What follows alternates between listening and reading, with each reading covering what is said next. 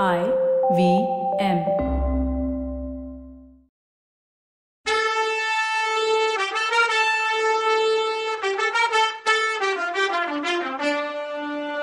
வணக்கங்க. நான் கவிதா பேசுறேன்.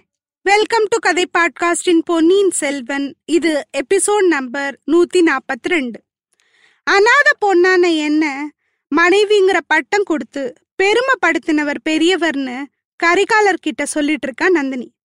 ஆனா உன்னோட இஷ்டம் என்ன? நீ அவரை உண்மையாவே கணவரா நினைக்கிறியா?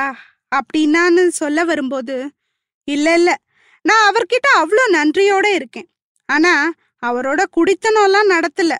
அவரும் என்னை கட்டாயப்படுத்தல. இளவரசே நான் ஏழை. பிறந்த உடனே பெத்தவங்க என்னை கைவிட்டுட்டாங்க. ஆனா என் மனச ஒருத்தருக்கு தான் கொடுத்தேன். அத ஒரு நாளும் மாத்திக்கிட்டதே இல்லைன்னு சொன்னான். நந்தினி அப்படிப்பட்ட பாக்கியசாலி யாரு? இல்ல வேணாம். உண்மையை சொல்ல வேணாம். அத சொல்ல வேணாம். ஆனா நீ யாரு? அந்த உண்மையை சொல்லு. நீ என் அப்பாவோட பொண்ணு இல்லாட்டி என் கூட பிறந்தவ இல்லைன்னா ஆழ்வார்க்கடியான் நம்பிக்கும் கூட பிறந்தவ இல்லைன்னா நீ யாரு? அதை மட்டும் சொல்லிடு நந்தினி. அதை தெரிஞ்சுக்கலன்னா எனக்கு பைத்தியமே பிடிச்சிரும் போல இருக்குன்னு சொன்னாரு கரிகாலர். அதை உங்களுக்கு சொல்லணும்னு தான் நானும் நினைக்கிறேன். ஆனா உங்க நண்பரும் என் தோழியும் கிட்ட வந்துட்டாங்க. மறுபடியும் ஆப்பர்ச்சுனிட்டி கிடைக்கும் போது அவசியம் சொல்றேன்னா நந்தினி. அதுக்குள்ள கிட்ட வந்துட்ட வல்லவனை பார்த்து என்னய்யா வெறுங்குயோட வரீங்க? புலித்தலை எங்கன்னு கேட்டா நந்தினி. அதுக்கு வல்லவன் தேவி புலியோட தலையை கொண்டு வந்து உங்க காலடியில வைக்கிற பாக்கியம் எனக்கு கிடைக்கலன்னு சொன்னான். ஆஹா இவ்வளோதானா உங்க வீரம்? உங்க பாட்ட முப்பாட்டன் வீரத்தை பத்தி பாட்டெல்லாம் சொன்னீங்களே.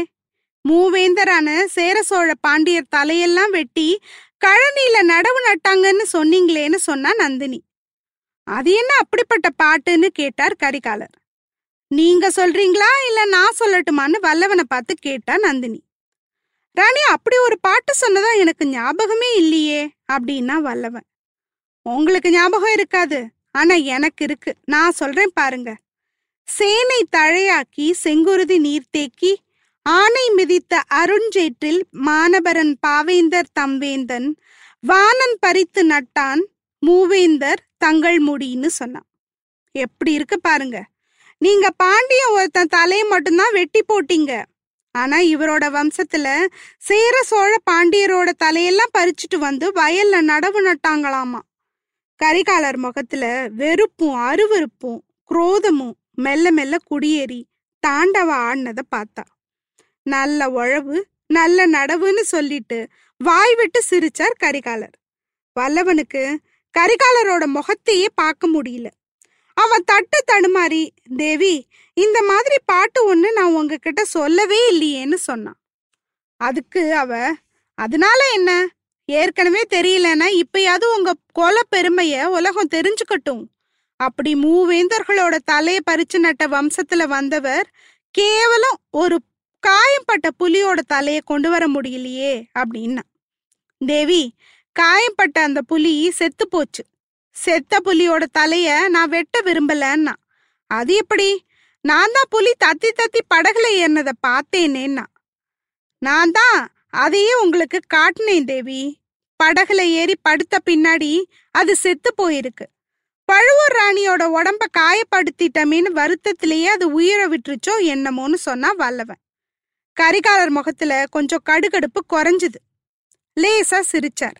ஆனா வல்லவா அது தண்ணியிலேயே செத்திருக்கலாமே படகுல ஏறி சாக வேண்டியதில்லையேனாரு என்ன போல அதுக்கும் தண்ணியை கண்டாலே பிடிக்கலையோ என்னவோ எல்லா சாவும் தண்ணியிலேயே நடக்குதேன்னு எனக்கு பயமா இருக்குன்னா வல்லவன்.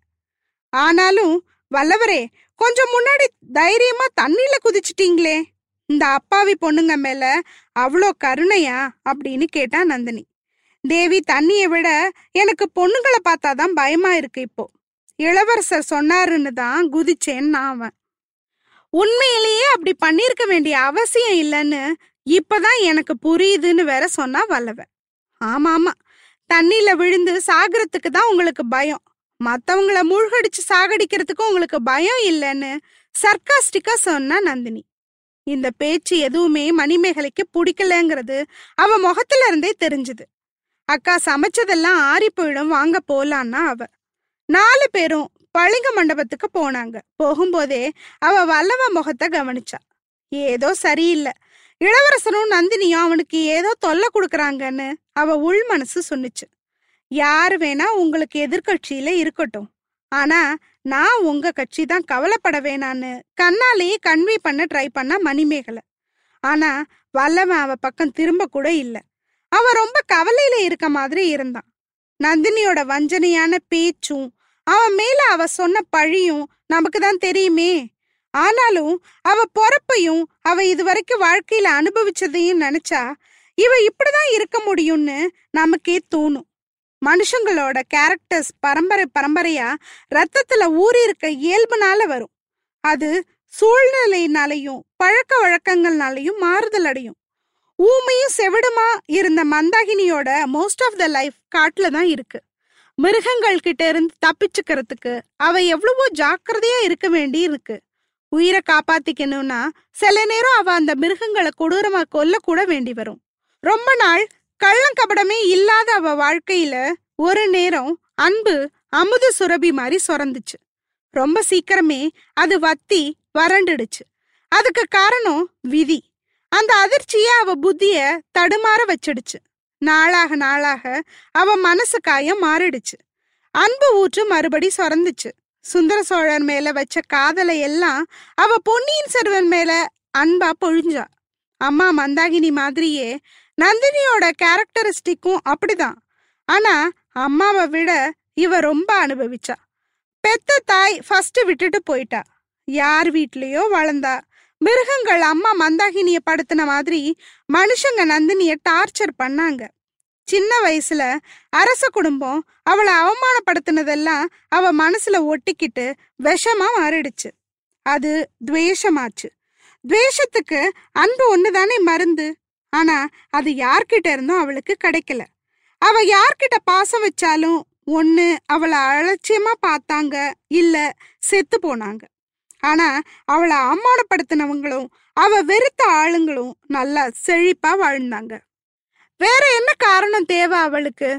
அவங்கள எல்லாரையும் பழி வாங்கணும்னு நினைச்சா.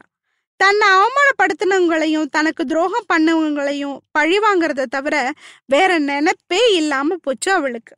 அதுக்கு வேண்டிய சூழ்ச்சி திறமையெல்லாம் அம்மாவோட கர்ப்பத்துல சிசுவா இருக்கும்போதே அவளுக்கு கிடைச்சிருச்சுன்னு சொல்லலாம்.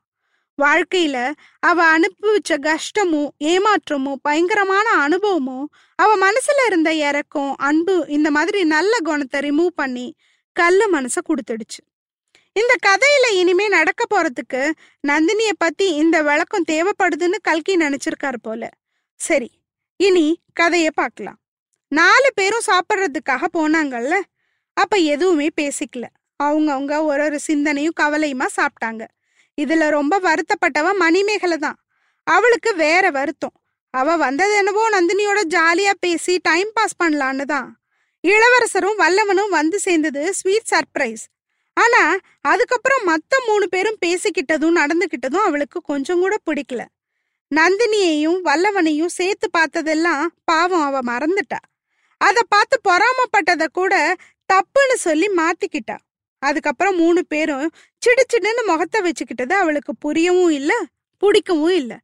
அதனால சாப்பிட்டு முடிச்சதும் மணிமேகலை அக்கா நாம கிளம்பலாமா? படக கொண்டு வர சொல்லட்டுமா? இவங்க ரெண்டு பேரும் நம்ம கூட வர்றாங்களா? இல்ல குதிரையில வர்றாங்களான்னு கேட்டா. அப்போதான் கரிகாலர் சிந்தனையில இருந்து வெளியில வந்தார். ஆஹா இந்த பொண்ணோட யாழ் இசையை கேட்காம போறதாவது? நந்தினி மறந்துட்டியா என்ன? மணிமேகலை எங்களை ஏமாத்திடாதேன்னு சொன்னார். அதை நான் மறக்கல. உங்களையும் உங்க ஃப்ரெண்டையும் பார்த்தா பாட்டு கேட்குற மூட்ல இருக்க மாதிரியே தெரியல. முள்ள மேல நிக்கிறது மாதிரி நிக்கிறீங்க. ஆனாலும் ஓகே. மணிமேகலை யாழ் எடுத்துட்டு வான்னா நந்தினி. அவ உடனே ஏங்கா பிடிக்காதவங்க கிட்ட ஏன் யாழ் வாசிக்க சொல்றீங்கன்னு சினுங்கனா? இல்ல இல்ல. இளவரசர் தானே கேக்குறாரு. அவரோட ஃப்ரெண்டுக்கு பாட்டு படிக்கலன்னா வேணா காதை பொத்திக்கிட்டு இருக்கணும்னு சொன்னா நந்தினி. கடவுளே அப்படிலாம் நான் இசை பிடிக்காதவன்லாம் கிடையாது தேவி. கோடிக்கரையில பூங்குழலின்னு ஓடக்கார பொண்ணு அலைக்கடலும் ஓய்ந்திருக்க அகக்கடல் தான் பொங்குவதேன்னு ஒரு பாட்டு பாடினா. அதை இப்போ நினைச்சாலும் எனக்கு உடம்பு சிலிர்க்குதுன்னு சொன்னா வல்லவன். சில பேருக்கு சில பேர் பாடினாதான் பிடிக்கும். என்னோட பாட்டு உங்களுக்கு பிடிக்குமோ என்னவோன்னா மணிமேகலை. பிடிக்காம போனாலும் யாரை விடுறாங்க? நீ யாழை எடுத்துட்டு வான்னாரு கரிகாலர். மணிமேகலை எடுத்துட்டு வந்தா. படிக்கட்டுல உட்காந்துக்கிட்டா ஏழு ஸ்வரத்தையும் ஒவ்வொரு தந்தியிலையும் தவழ விட்டா. அந்த இசை கேட்ட வல்லவனும் கரிகாலனும் கவலையே மறந்துட்டாங்க.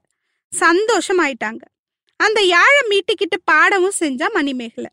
அப்பர் சுந்தர சம்பந்தரோட தெய்வீக பாசுரங்களை பாடினான் கொஞ்ச நேரம் கழிச்சு இளவரசர் மணிமேகலை உன் பாட்டு அற்புதமா இருக்கு.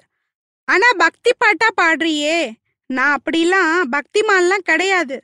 சிவபக்தி எல்லாம் மதுராந்தகனுக்கே சொந்தம்னு விட்டுட்டேன்.